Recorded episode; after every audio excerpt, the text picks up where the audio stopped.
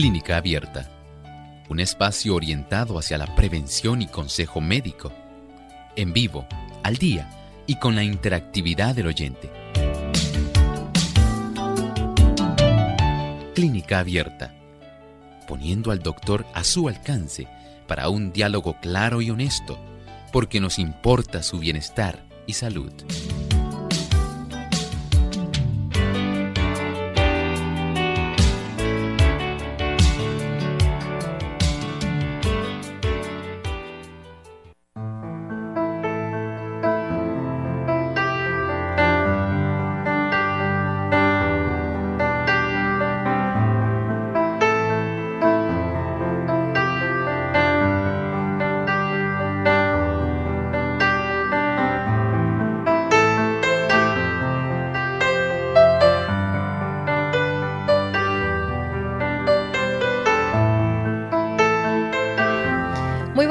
Amigos, bienvenidos a este su programa Clínica Abierta. En esta mañana le damos una cordial bienvenida a todos los que nos sintonizan en diferentes lugares del mundo. Salvación TV 22.2, Meridian Idaho, Radio Perla por el 8090 AM, Potomac Conference, Maryland y Virginia por el Radio Ondas de Esperanza 1390 AM. En el día de hoy estaremos discutiendo un tema muy interesante, problemas intestinales si usted ha tenido anteriormente, ¿qué será? la ¿Cómo se encuentra usted, doctor? Muy bien, Yesenia, muy a gusto nuevamente y muy agradecido al Señor por tantas bendiciones, por estar nuevamente aquí con tantas buenas amistades. Eso es así. Gracias a Dios podemos pasar estos 60 minutos de salud en compañía de tan buenos amigos que tenemos en diversas partes del mundo. Y para nosotros nuevamente constituye un privilegio poder estar compartiendo este momento. Eso es así, doctor. Nos gustaría escuchar de sus labios ese pensamiento saludable. Este pensamiento saludable es muy profundo y dice de esta forma, el conocimiento de que el hombre ha de ser templo de Dios, una habitación para revelar su gloria, debe ser el mayor incentivo para el cuidado y desarrollo de nuestras facultades físicas Asombrosa y maravillosamente formó Dios el cuerpo humano y nos manda que lo estudiemos, que nos demos cuenta de sus necesidades, que hagamos cuanto esté de nuestra parte para preservarlo de daño y de contaminación. Ciertamente la responsabilidad que pesa sobre nuestros hombros es más amplia de lo que usted pensaba. Usted solamente creía que usted debía mantenerse solamente libre de la enfermedad no es suficiente. El que usted pueda estar saludable involucra un aspecto proactivo, cosas que usted tiene que hacer para mantener este cuerpo que es templo del Espíritu Santo en la forma más óptima de salud posible. Y eso trae grandes beneficios. Nos permite a nosotros comprender más profundamente cuál es la voluntad de nuestro Dios. Bien, doctor, gracias por esas palabras. En esta mañana el tema es un poco, no curioso, pero más bien interesante. Amebiasis, esta palabra muchos creo que no la han conocido o la han escuchado anteriormente.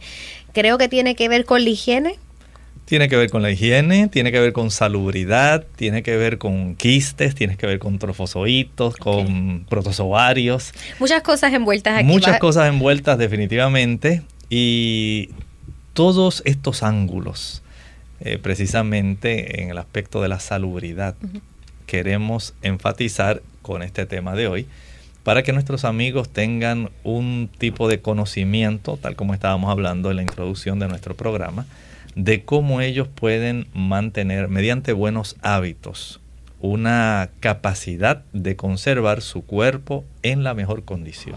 Mencionó muchos nombres que muchas personas habrán en su vida jamás escuchado, así que vamos a empezar de poco a poco, vamos a, ir aprendiendo con usted hoy.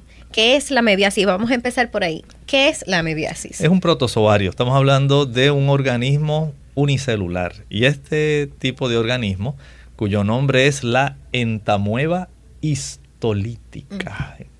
Tiene un apellido que nos eh, hace recordar parte del problema que va a producir este tipo de organismo unicelular, histo, tejido, lítica, que rompe. Así que tenemos aquí un protozoario, esto es sumamente pequeño, estamos hablando de unas 10 micrómetros aproximadamente de tamaño si usted pudiera dividir un metro en un millón de partes. No estamos hablando de 100, que es lo que normalmente eh, usted tiene esos, después de los decímetros, va formando poco a poco hasta que llega a los milímetros. Pero si usted pudiera ahora ese mismo metro dividirlo en un millón de partes, entonces usted tendría que tomar 10 de esas pequeñas unidades y ahí usted tendría una idea del tamaño de este protozoario. Así que definitivamente estás hablando de algo microscópico. Exactamente, es algo que usted no va a ver. Nada más piensa en esto, usted eh, adquiere este, esta cinta métrica y usted dice, ah, bueno, yo sé que esta cinta métrica tiene decímetros, aquí tiene centímetros y tiene milímetros. Pero ahora piense esa misma cinta métrica se sigue subdividiendo hasta que usted tiene un millón de partes en ese mismo espacio. De esos, ahora usted va a contar 10. Y dice, ah, este es el tamaño que precisamente tiene este parásito, porque es un parásito intestinal, y este parásito intestinal le encanta, le encanta principalmente vivir ahí en la zona del intestino grueso. Pero doctor, eh, sabemos que en el intestino tenemos ah, parásitos que bien nos ayudan. ¿Cómo este nos afecta? Bien, hay una flora bacteriana que todos nosotros tenemos y este una vez ya comienza un proceso que tiene que ver con su apellido. Dijimos histolítica, entamueva histolítica, histotejido, lítica que rompe. Así que una vez este tipo de bacteria entra directamente, no se conforma con estar dentro de la zona a la que normalmente está confinada, en la superficie de la célula. Ahora ella se penetra a través de esa célula y esto es lo que hace el daño a los tejidos y el cuadro clínico que vamos a estar viendo en el día de hoy. Y me imagino que de ahí por abajo lo mm. deteriora completamente. Bueno, hay muchas cosas porque mm, tenemos que mencionar esto. Miren, una vez la persona, digamos, fue a comerse unos tacos allí en la carreta de la esquina. Y ahí le echaron el chilito y todo bien rico y la persona, qué sabrosos están estos tacos. Y ahí usted dice, no, no, tres no, dame dos más, cinco. Y la persona se los consumió, se los saboreó y ya transcurren, digamos, aproximadamente puede ser de 7 a 28 días. Usted ingirió un quiste. Estamos hablando aquí de una célula que básicamente va a tener unos cuatro núcleos. Estos cuatro núcleos le dan cierta autonomía porque la célula entonces tiene la oportunidad de poder dividirse y producir cuatro más que una vez ya se han producido independientemente y cada una tiene su núcleo, tiene la oportunidad ahora de dividir su núcleo, así como si fuera un proceso de meiosis, y ahora corresponde para que se convierta en sí en un tipo de fase dentro del ciclo de la amiba que se llama el trofozoito. Este trofozoito, recuerden que ya está dentro del intestino, tiene dos opciones. Tiene la opción, número uno, de hacer lo que estábamos hablando hace un momento.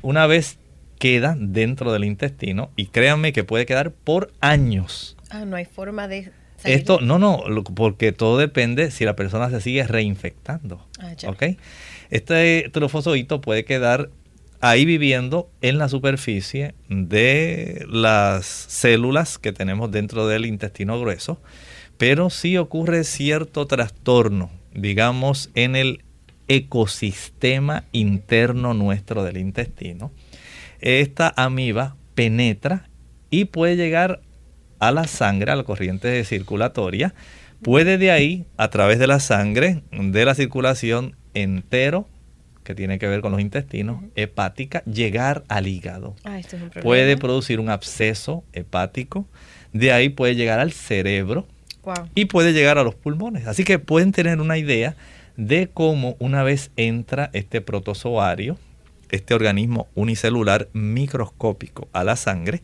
tiene esa fase. Ahora, tiene otra fase que no necesariamente es el aspecto donde va a ocasionar daño al tejido, especialmente en el colon, sino que ahora sigue en el colon y estos eh, trofozoitos se dividen mediante un mecanismo muy propio y particular de esta amiba, se llama fisión binaria. Se divide en dos partes.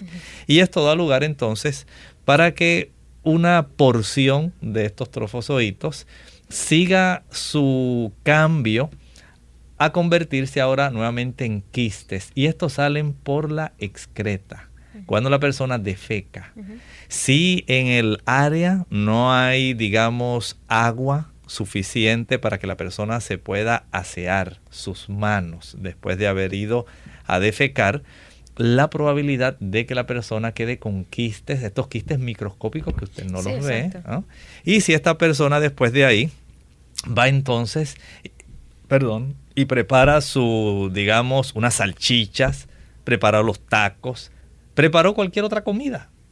Las personas que ingieran el alimento que preparó esta persona que estaba infectada con estos quistes va a tener entonces la oportunidad de transmitirlo a la persona que ingiere ese alimento. Algo tan sencillo como lavarse las manos y así hay muchas afecciones las cuales por- podemos prevenir si hacemos el propio uso de lavarse las manos, ¿verdad? Así es, y no solamente esto, en muchos países utilizan las aguas de desecho para sencillamente eh, regar las siembras, ya que piensan que pues no se puede desperdiciar este tipo de agua, tiene nutrientes, tiene abono, estiércol humano, pero no piensan en este aspecto. Y esta es otra forma con la cual las personas también se infectan.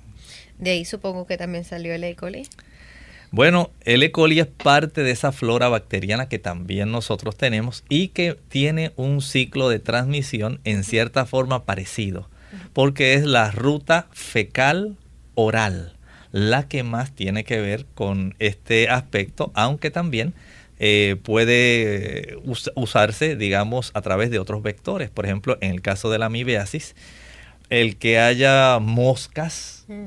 que no haya los mosquiteros que deben existir en las casas para evitar que este tipo de vectores pueda encontrar fácilmente al huésped definitivo, en este caso el hombre, ¿verdad? Aunque hay algunos animales que tienen algunas variantes de, por ejemplo, la entamueva hartmani y otras más, pero en este caso el huésped es el hombre. Así que si hay moscas que puedan eh, pararse, digamos, en las heces, en los desechos humanos que quedan a flor de tierra, que las personas no se dedicaron a cubrirlos, que no se asearon sus manos, la oportunidad de que esto pueda seguir infectando a las personas es mucho mayor. Sí, hay muchas maneras en las que uno puede pues afectarse. El no tener la propia higiene, si usted nos acaba de sintonizar, hoy estamos hablando de la amebiasis. Debemos hacer una breve pausa, pero al regresar hablaremos de los factores de riesgo para la amebiasis grave.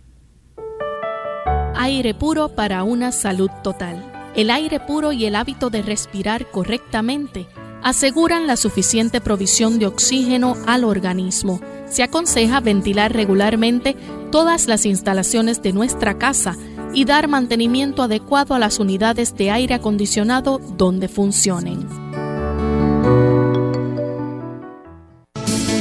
En la mayoría de los casos de dolor de estómago se siente abajo del pecho y se debe a indigestión provocada por comer de forma apresurada o por el consumo de alimentos.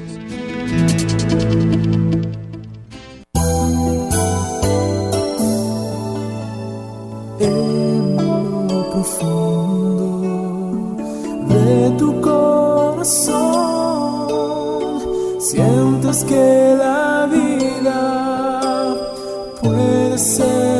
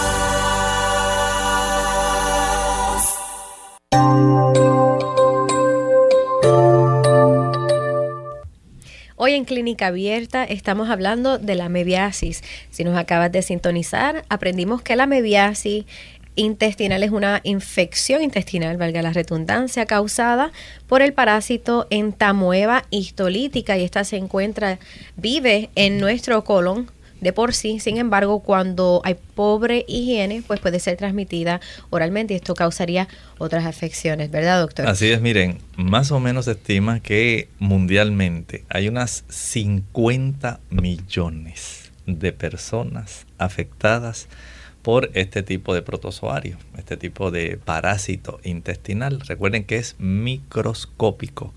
Usted no lo puede ver a simple vista.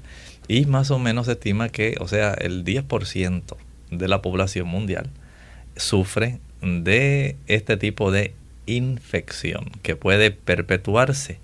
vamos a decir que no es que sea normal que esté en nosotros la amiba, sino que en muchos casos las personas la tienen como huésped definitivo de una manera crónica, porque siguen autoinfectándose.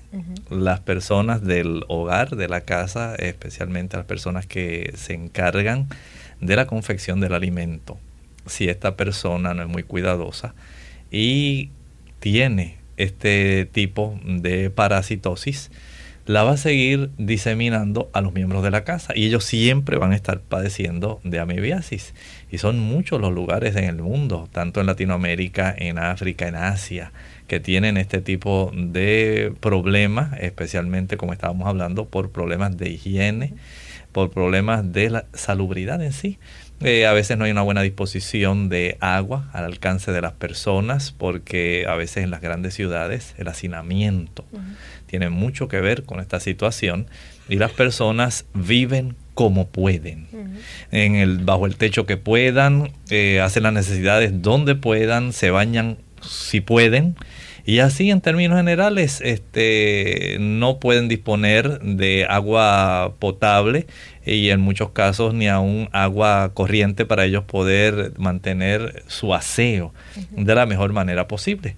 Miren cuánta es la sabiduría divina, ¿verdad? En este aspecto, que aún en la época, cuando nosotros, por ejemplo, leemos la Biblia, en el libro de Éxodo, allá encontramos como casi 3 millones de personas, aproximadamente de millón y medio a 3 millones de personas, los israelitas salieron de Egipto.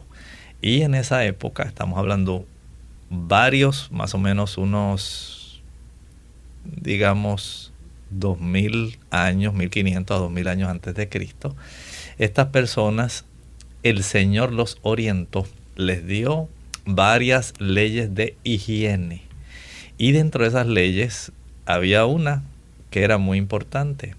Cuando la persona tenía que defecar. Recuerden que no había como ahora algún tipo de retrete portátil, un baño portátil, nada de eso existía.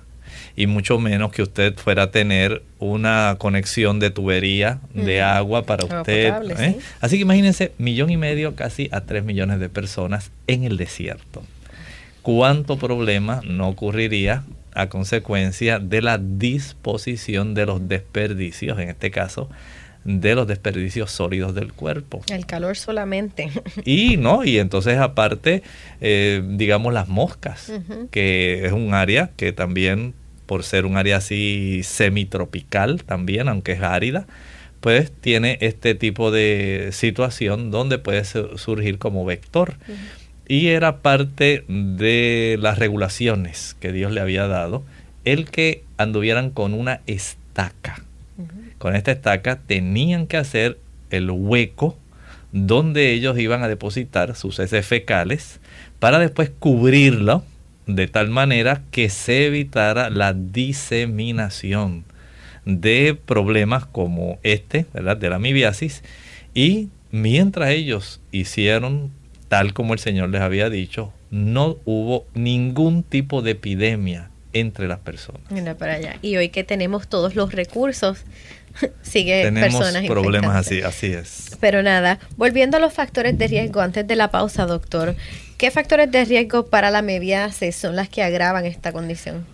Hay varios. Podemos pensar, número uno, en el alcoholismo. Recuerden que las personas eh, que son alcohólicas, en muchos casos no están atentos ni a su aseo, ni a la calidad del alimento que ellos están consumiendo, y mucho menos si están bajo los efectos en sí ya típicos de cuando están alcoholizados. Las personas ni tienen idea de lo que ocurre con él mismo.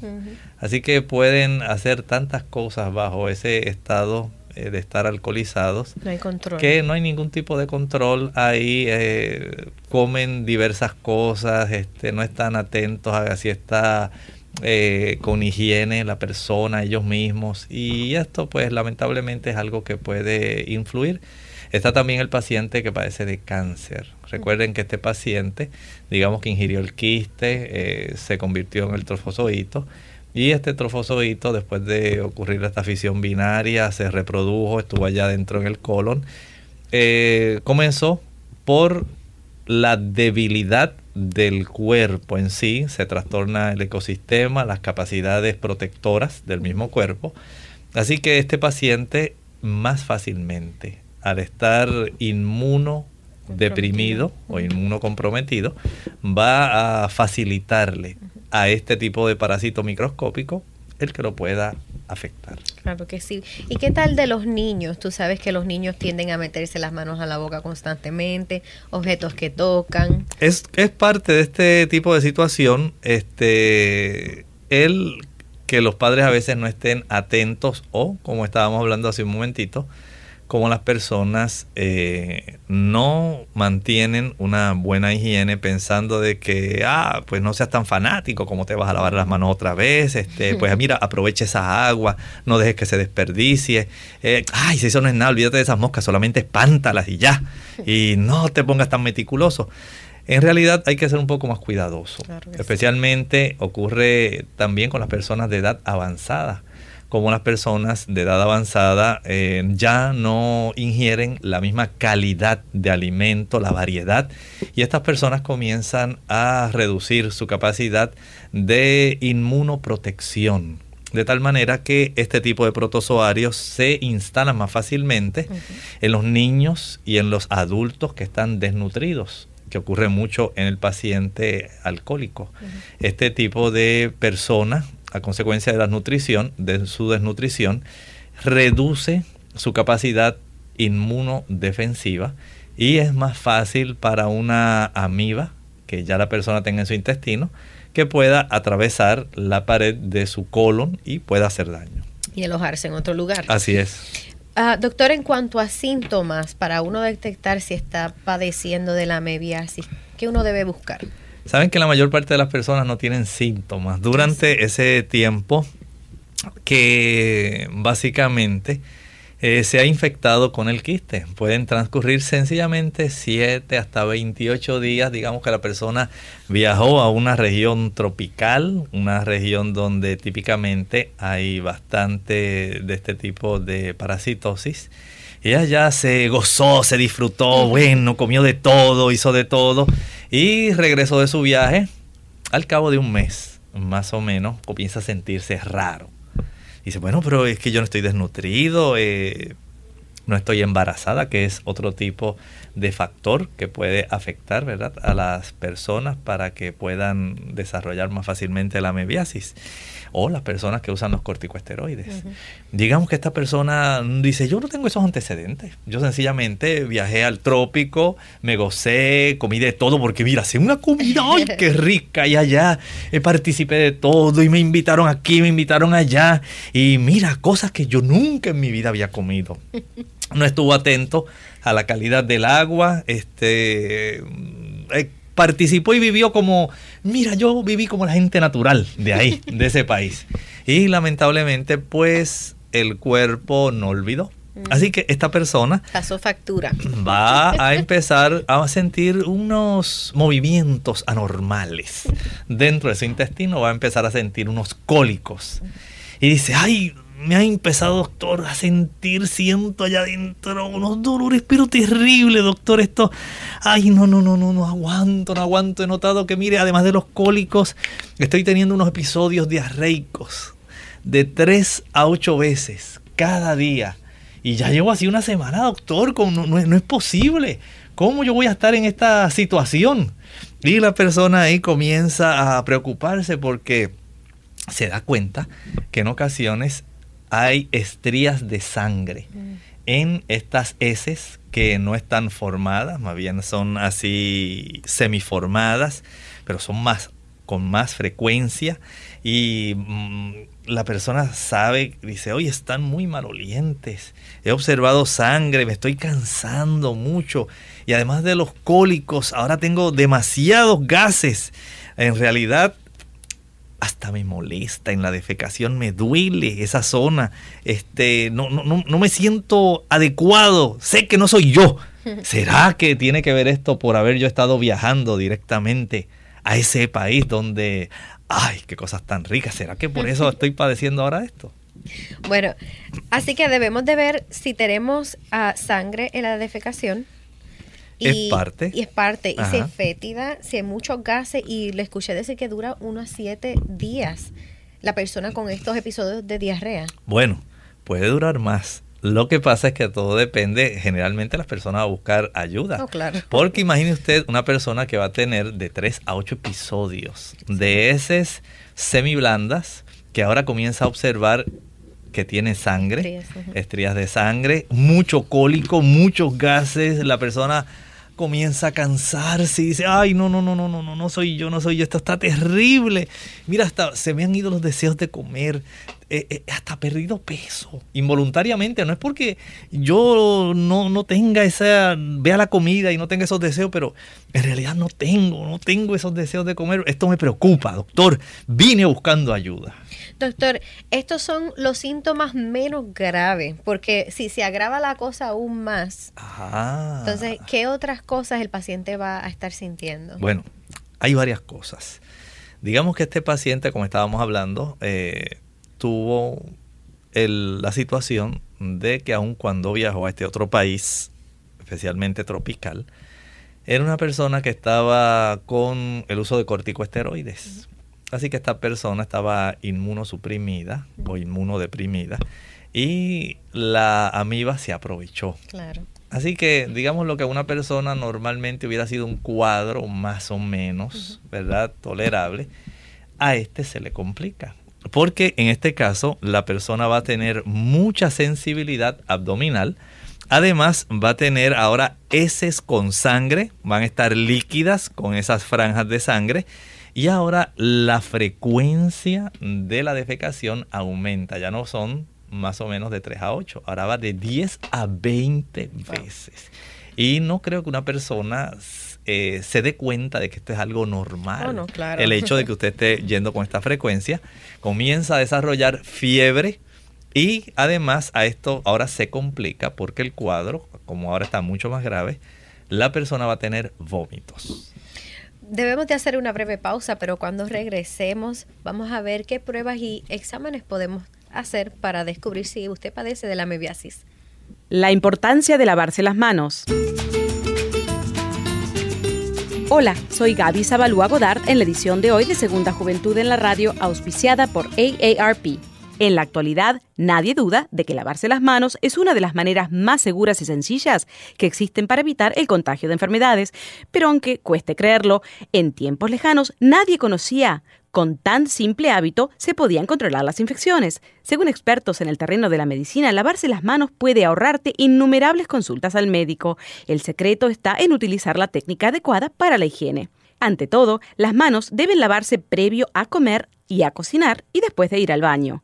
Si tienes mascotas, siempre debes recurrir al agua y al jabón después de tocarlos. No olvides lavar con esmero tus manos si has estado en contacto con algún familiar enfermo o acabas de estornudar, toser o sonarte la nariz. La manera en que lavamos nuestras manos es también importante. Empieza por un lavado doble, con el que te asegurarás una eliminación importante de microorganismos. Utiliza agua tibia, jabón y cepillo de uñas. Frota las manos por espacio de 20 segundos y enjuaga abundantemente. Finalmente, es muy recomendable secarse las manos con toallas descartables para evitar la recontaminación de las mismas. El patrocinio de AARP hace posible nuestro programa. Para más información, visite www.aarpsegundajuventud.org. Más vale prevenir que curar. Hola, les habla Gaby Zabalúa en la edición de hoy de EARP Viva, su segunda juventud en la radio, auspiciada por EARP. ¿Sufres de problemas intestinales? El síndrome de colon irritable afecta a aproximadamente un 20% de la población del país. Si bien esta enfermedad que afecta al sistema digestivo no conlleva riesgo de vida, sí es dolorosa e incómoda, y sus consecuencias pueden ir más allá de una simple molestia pasajera. Aunque es difícil de diagnosticar, algunos de los síntomas que acompañan esta enfermedad son sensación de hinchazón, flatulencia, estreñimiento, diarrea y dolor abdominal. Además, los síntomas pueden empeorar cuando la persona está bajo mucho estrés o no come alimentos saludables. Para diagnosticar si se padece de este síndrome, el médico primero deberá descartar mediante análisis de sangre o colonoscopía que no sea una enfermedad más seria. En función de cuánto hayan comenzado los síntomas y el patrón de estos hayan seguido por cierto tiempo, el médico podrá decidir si se trata de no o una enfermedad. En caso afirmativo, aún no existe una cura para este síndrome. Sin embargo, el médico puede recomendar medicamentos para disminuir los síntomas. De todas formas, la mejor manera de manejar el problema es seguir una dieta saludable y evitar el estrés. El patrocinio de AARP hace posible nuestro programa. Para obtener más información, visita www.aarpsegundajuventud.org oblicua viva. Unidos por un propósito, tu bienestar y salud. Es el momento de hacer tu pregunta llamando al 787-767-1005 para Puerto Rico, Estados Unidos 1866-920-9765 y llamadas internacionales al 787-763-7100 o 787-282-5990. Clínica Abierta, trabajando para ti. Clínica Abierta. De vuelta en Clínica Abierta, hoy hablando de la amebiasis. Amebiasis es una afección intestinal este, causada por un parásito que se le conoce como el entamoeba histolítica. Este puede causar mucho dolor, diarreas y en ocasiones más graves puede causar vómitos y fiebres. Antes de irnos a la pausa era lo que el doctor nos estaba aclarando, que ya pues esta persona tiene que ir recurrir a atención médica porque le da unos episodios de diarrea de 10 a 20 veces al día. Así es, así, es. O sea que este cuadro en gran medida se perpetúa o se agrava de acuerdo a cuál es, por un lado, la capacidad de resistencia que tiene el huésped, en este caso el ser humano, eh, cuáles son las condiciones de su sistema inmunológico o inmunitario y la cantidad de quistes también que la persona ingiere, ¿verdad? Y con qué frecuencia. Así que esto es lo que puede hacer que la persona más o menos tenga una infección grave eh, a consecuencia de su cronicidad y cómo esto puede entonces agravar todo el cuadro. Eh, en sí, pues hay que tomar en cuenta todos estos factores. Eso es así. Antes de irnos queríamos saber qué pruebas y exámenes pudiera uno realizarse para ver si padece de esto. Saben que siempre este paciente, como dijimos, a consecuencia de esta frecuencia de ocasiones, si no es cómodo para una persona tener de 3 a 8 deposiciones al día, piense ahora de 10 a 20.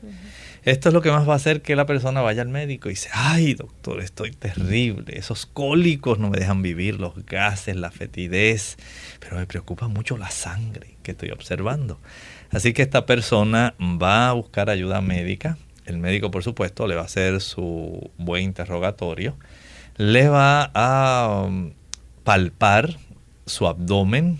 Eh, sabemos que va a haber cierto timpanismo cuando se hace la percusión en sí, digital, del abdomen. Va a haber timpanismo a consecuencia ¿verdad? de los gases que se van a estar eh, más bien conteniendo en el abdomen. También en la palpación pudiera detectarse hepatomegalia. Estamos hablando de hepato, hígado, megalia, crecimiento.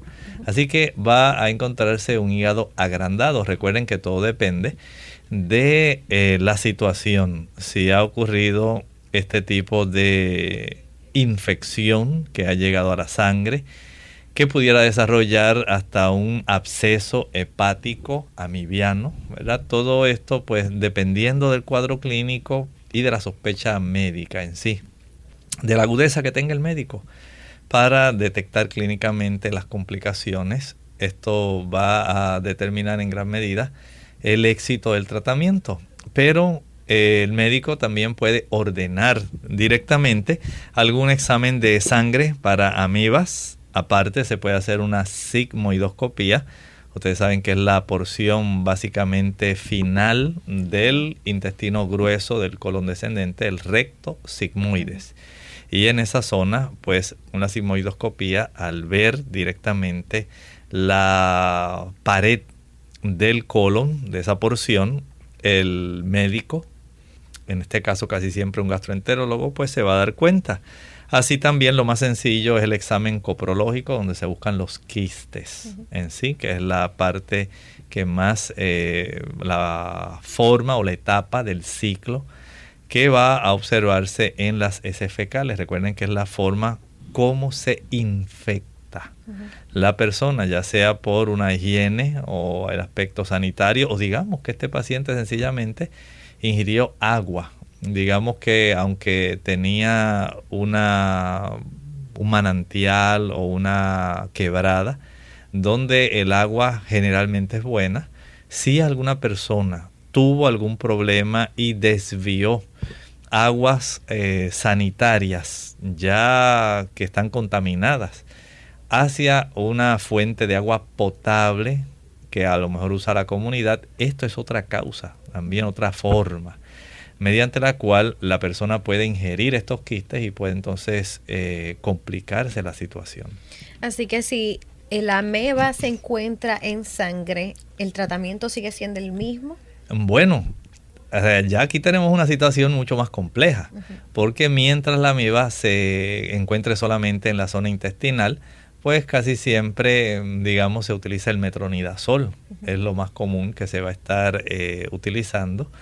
Si la amiba ya entra en sangre y se sospecha que hay otras complicaciones como por ejemplo un absceso, el absceso hepático, si ya está en pulmón, si se encuentra en el cerebro, pues ya ahí va cambiando y se añaden algunos medicamentos para lograr entonces tener una erradicación, pero todo depende.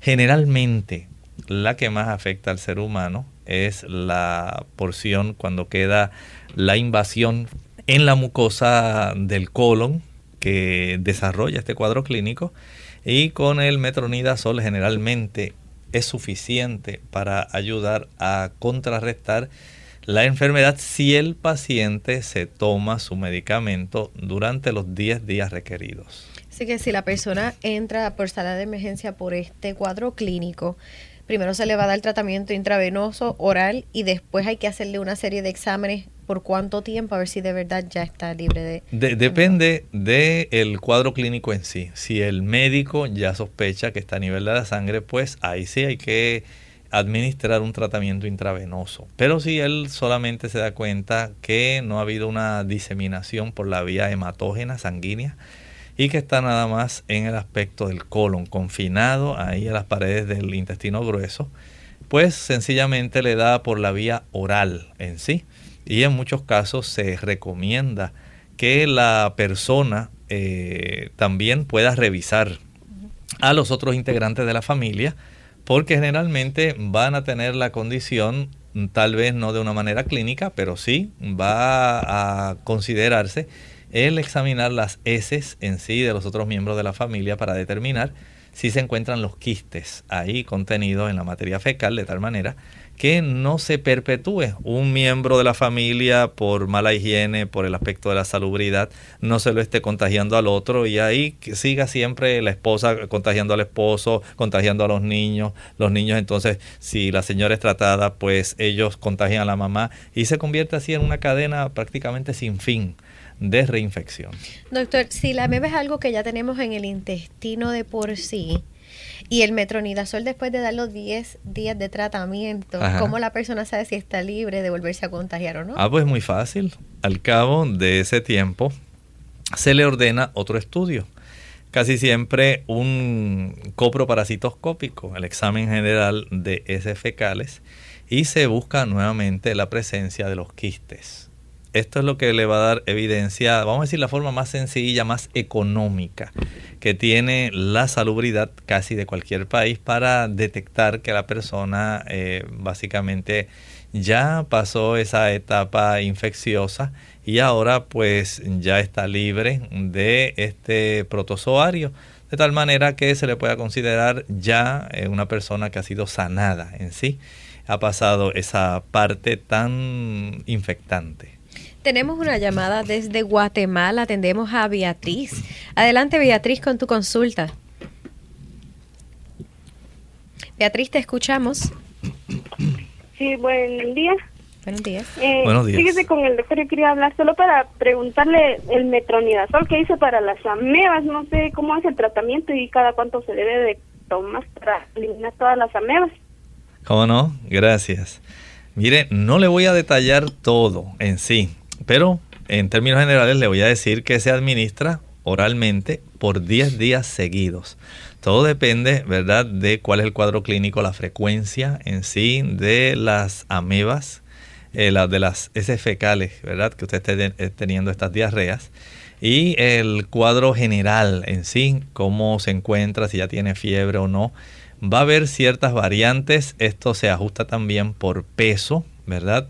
Para que la persona eh, no vaya a tener tanto efectos adversos. Eh, principalmente cuando se usa el tratamiento intravenoso, es el que más efectos adversos puede tener, pero hay que ser muy sabio, porque el desarrollar un absceso hepático, el desarrollar complicaciones cerebrales, pulmonares, nada más porque usted tiene esto, este tipo de protozoario en el sistema circulatorio, no es cualquier cosa tampoco. O sea que la, el uso del flagil, del metronidazol, por la vía oral eh, va a depender en cierta medida de la, del cuadro clínico en sí de la persona. Hay ocasiones cuando solamente en lugar de darse por 10 días se da por 7 días. O sea que hay, hay que ir directamente al médico, no se automedique, usted no haga esto. Recuerde que siempre se debe hacer al cabo del tratamiento de los 7 o 10 días la, el análisis coproparasitoscópico para saber cómo se encuentra la presencia de los quistes, la erradicación de los mismos. No haga este tratamiento usted mismo porque ya sabe que ah, ya tengo amibas otra vez y usted mismo vuelve y se administra el metronidazol. Eh, desde el punto de vista de ayuda adicional, eh, Beatriz, hay también eh, desde el punto de vista de las plantas ayuda que usted puede tener, además del metronidazol usted puede utilizar, eh, digamos, el té de llantén. En otros lugares lo conocen como lantén. Su nombre botánico, plántago mayor. Hay también unas variantes, eh, se les llama plántago lanceolata. Y esto lo que se prepara es el té de la hoja de esta planta, eh, el llantén o lantén. Se ingieren dos a tres tazas entre comidas cada día durante el mismo lapso de tiempo que la persona va a estar utilizando el metronidazol, el flagil. Y esto ayuda para que sea más fácil contrarrestarlo, además del beneficio que le puede aportar a estas personas para ir deteniendo. Recuerda que una persona que tiene de 8 a 10 movimientos intestinales, defecaciones, puede sufrir también cierto grado de deshidratación, va a sufrir desequilibrio, desequilibrio hidroelectrolítico.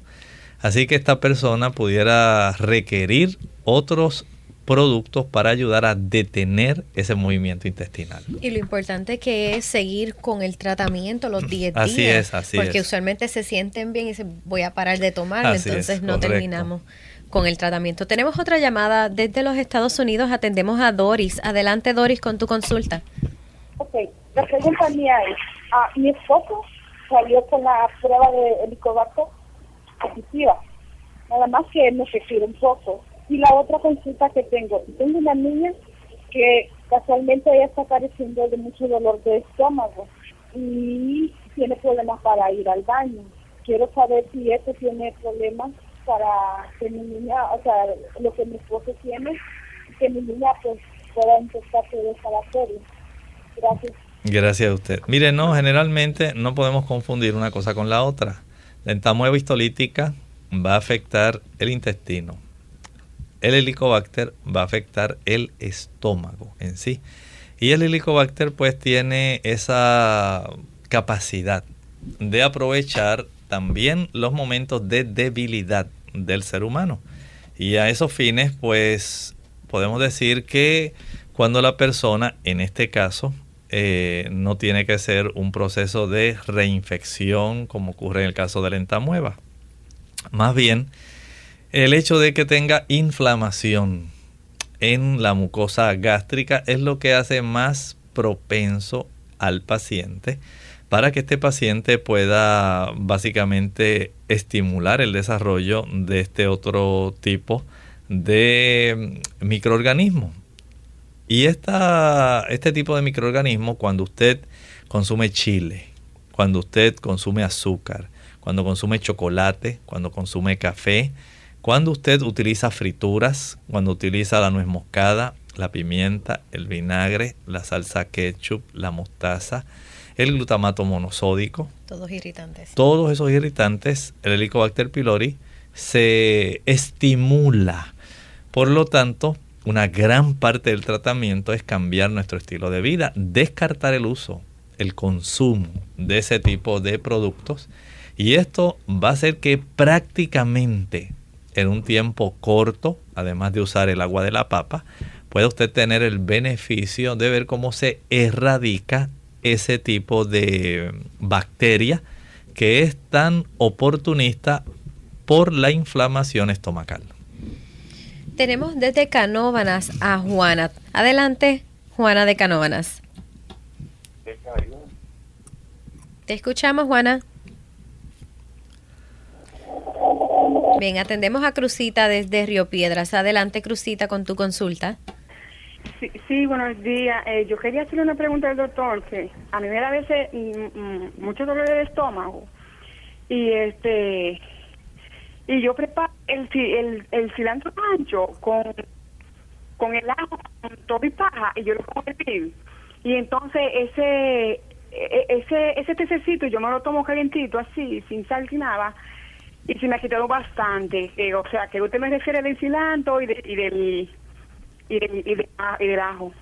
Mire, las personas, eh, tal como nos estaba preguntando también Doris, hay diversas situaciones que afligen principalmente nuestro sistema gastrointestinal.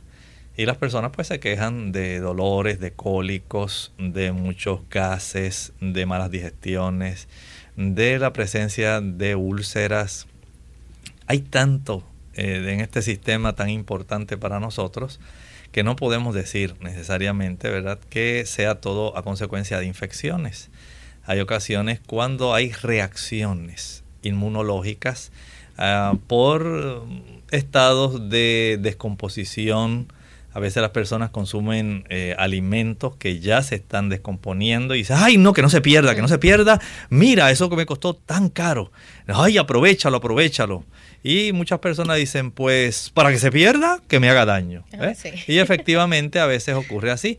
El uso de los refrescos de soda, el ácido fosfórico, irrita también el sistema digestivo. O sea que hay muchas cosas, el uso de las frituras, hay tantas cosas. Nuestro sistema digestivo es tan sensible que nosotros debemos mm, aprender a mantenerlo saludable. Nuevamente atendemos a Juana desde Canóvanas. Ahora sí, Juana, te escuchamos. Bien, parece que Juan está teniendo un poco de problemas con la comunicación e interferencia. Uno, una llamadita que eh, no, no hizo Doris, creo que fue, sobre su nena que padece de constipación. ¿Saben que otra causa también de dolores abdominales? Especialmente los niños. Muchos niños eh, padecen de estreñimiento nada más porque les da miedo ir a defecar. Mira qué curioso. Y esto es una cosa que a veces hay que trabajar con el aspecto psicológico del niño. Eh, para los niños puede ser traumático especialmente eh, si no toman mucha agua. Va a mm, tornarse más amplio el diámetro del bolo fecal en sí. Y esto puede producirle fisuras y esto eh, traumatiza al niño. Así que los padres, además de que el niño, digamos en esta época que hay, abundantes mangos, puedan enseñarle a comer frutas, no solamente mangos. A usted puede consumir eh, para ayudar en los casos de estreñimiento en las naranjas dulces, las chinas, las mandarinas, el tamarindo es excelente para ayudar a los padres para que su niño pues tenga una buena rutina de defecación. También el consumo de las ciruelas, excelente, muy buena. La ciruela es un buen laxante. El consumo de agua, sencillamente el ingerir, digamos, en un niño, dependiendo de la edad, de uno, de un litro a litro y medio cada día. Esto le puede ayudar muchísimo. El estimular el que los niños no estén todo el tiempo sentados ahí frente a un monitor, ya sea el televisor, la computadora, un jueguito que los niños siempre se pasan ahí. El ayudarlos para que ellos se estimulen a ejercitarse afuera, mover el abdomen. Eso va a ser de mucha ayuda. El consumir ensaladas, el consumir hojas verdes, el consumir todo tipo de hortalizas y cereales integrales, además de las frutas, va a beneficiar a los niños. Sí, ahora que hace mucho calor, que le haga batidos frescos de fruta, porque hay muchos niños que son, ¿cómo se le dice?, mañosos y no quieren comer vegetales ni nada. Y con las caloras estoy segura que se tomarían un refresquito así natural. Atendemos a María desde los Estados Unidos. Adelante, María. María, te escuchamos. Ah, buenos días. Disculpen la pregunta. Me gustaría consultarle al doctor lo siguiente. Eh, a mí me detectaron helicobacter pylori hace aproximadamente dos años, pero me han venido haciendo chequeos. Eh, me aparece que ya no lo tengo, pero en el último chequeo me, hicieron como dos exámenes. Eh, no sé qué tan específico sea, pero el doctor me decía de que eh, eso iba a ser, en uno de los exámenes aparecía negativo en el otro aparecía positivo, pero él me decía que, que eso iba a aparecer por algunos algún tiempo más, porque yo ya lo había tenido. Entonces el doctor la otra vez mencionaba de que la cúrcuma es buena para eso y yo he estado siguiendo los consejos que le dan. Quizá no al 100% porque hay algunas veces en que se hace un poquito difícil cuando uno no está en la casa, ¿verdad?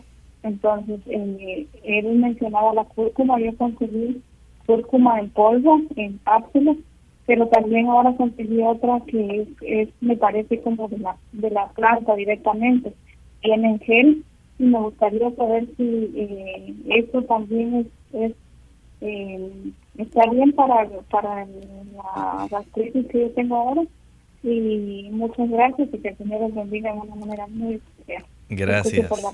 gracias a usted. Nada más le voy a dar una ayudita. La cúrcuma no necesariamente tiene que consumirla de la planta. Es muy fácil el usted ir al super, al supermercado, y ahí va usted a buscar con mucho detenimiento en la zona, en el área o en la góndola de las especias, turmeric. El turmeric es lo mismo y esto le va a dar esa oportunidad de una manera económica de usted preparar ya sea una infusión o de utilizarlo más frecuentemente en la confección de algunos platillos. Y esto le va a dar ese beneficio juntamente con el agua de berenjena, el consumo también del jugo del repollo. Ambos son muy útiles en estos casos cuando la persona tiene este problema de la bacteria Helicobacter pylori.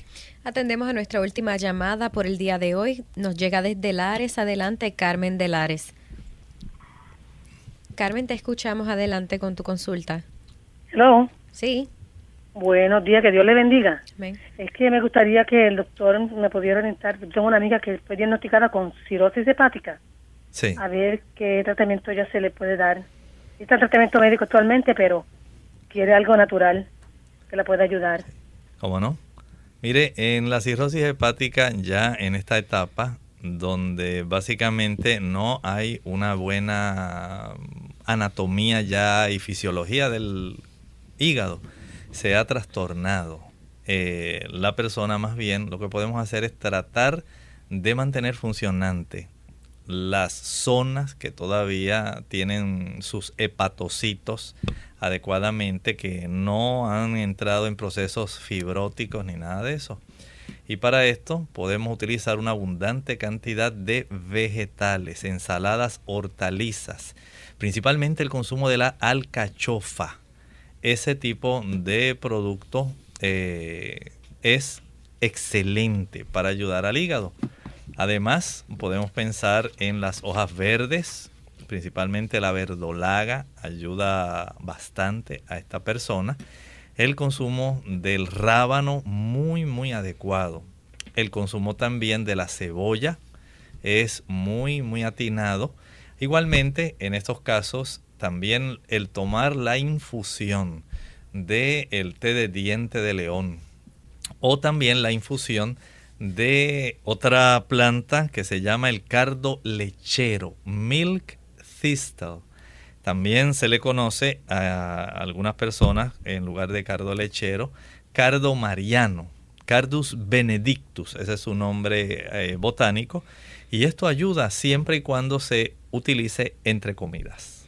Bien, hemos aprendido muchas cosas hoy y entre todo lo que se ha dicho, lo más importante es la higiene, cómo prevenir la, la mebiasis, que es el parásito antamoeba histolítica.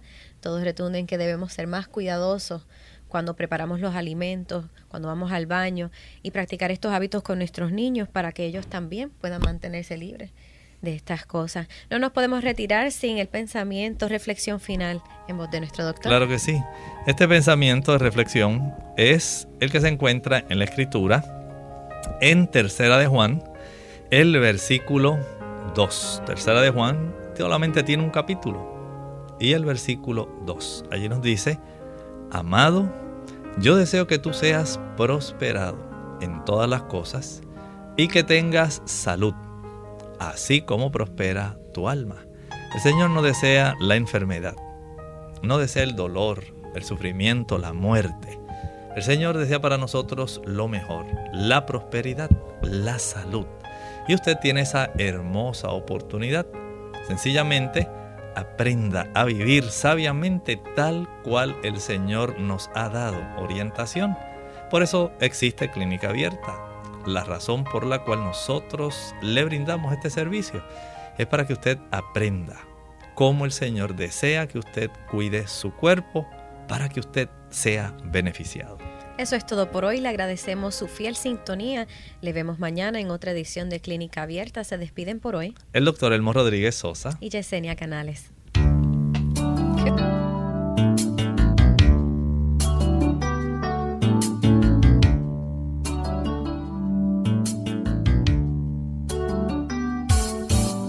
Clínica Abierta. No es nuestra intención sustituir el diagnóstico médico. Antes de poner en práctica cualquier consejo brindado en este programa, usted debe consultar con su médico. Hasta la próxima.